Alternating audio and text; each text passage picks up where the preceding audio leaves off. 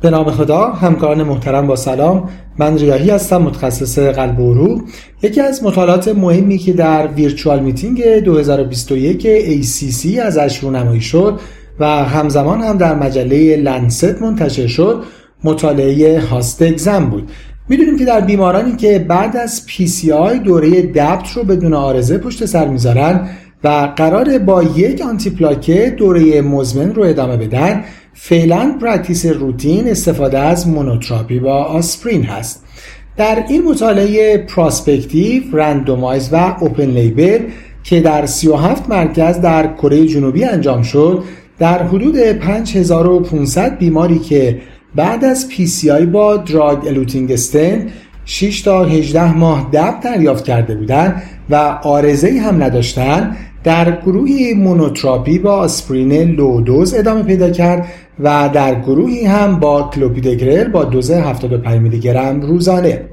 primary outcome مطالعه ترکیب all cause death non-fatal MI stroke readmission به دلیل acute coronary syndrome و bleeding های تایپ 3 یا بیشتر بر اساس معیار BARC بود.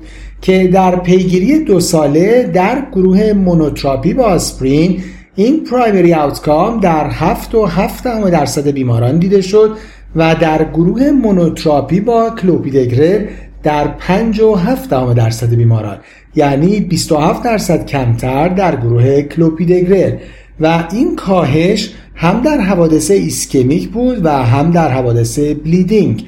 و عمده تفاوت در کاهش خونریزی ها هم در bleeding های شدید بود شامل خونریزی های intracranial و intraocular.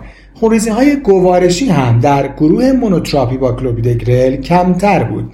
و نهایتا اینکه نتیجه این مطالعه که همجهت با نتایج مطالعه بزرگ CAPRIE مربوط به 20 سال قبل بود نشون داد که در بیمارانی که برای اونها PCI انجام میشه بعد از دوره DAPT monotherapy با کلوپیدگرل گزینه بهتری هست. نسبت به monotherapy با آسپرین در کاهش adverse clinical events همکاران محترم از توجهتون سپاسگزارم. خدا نگهدار.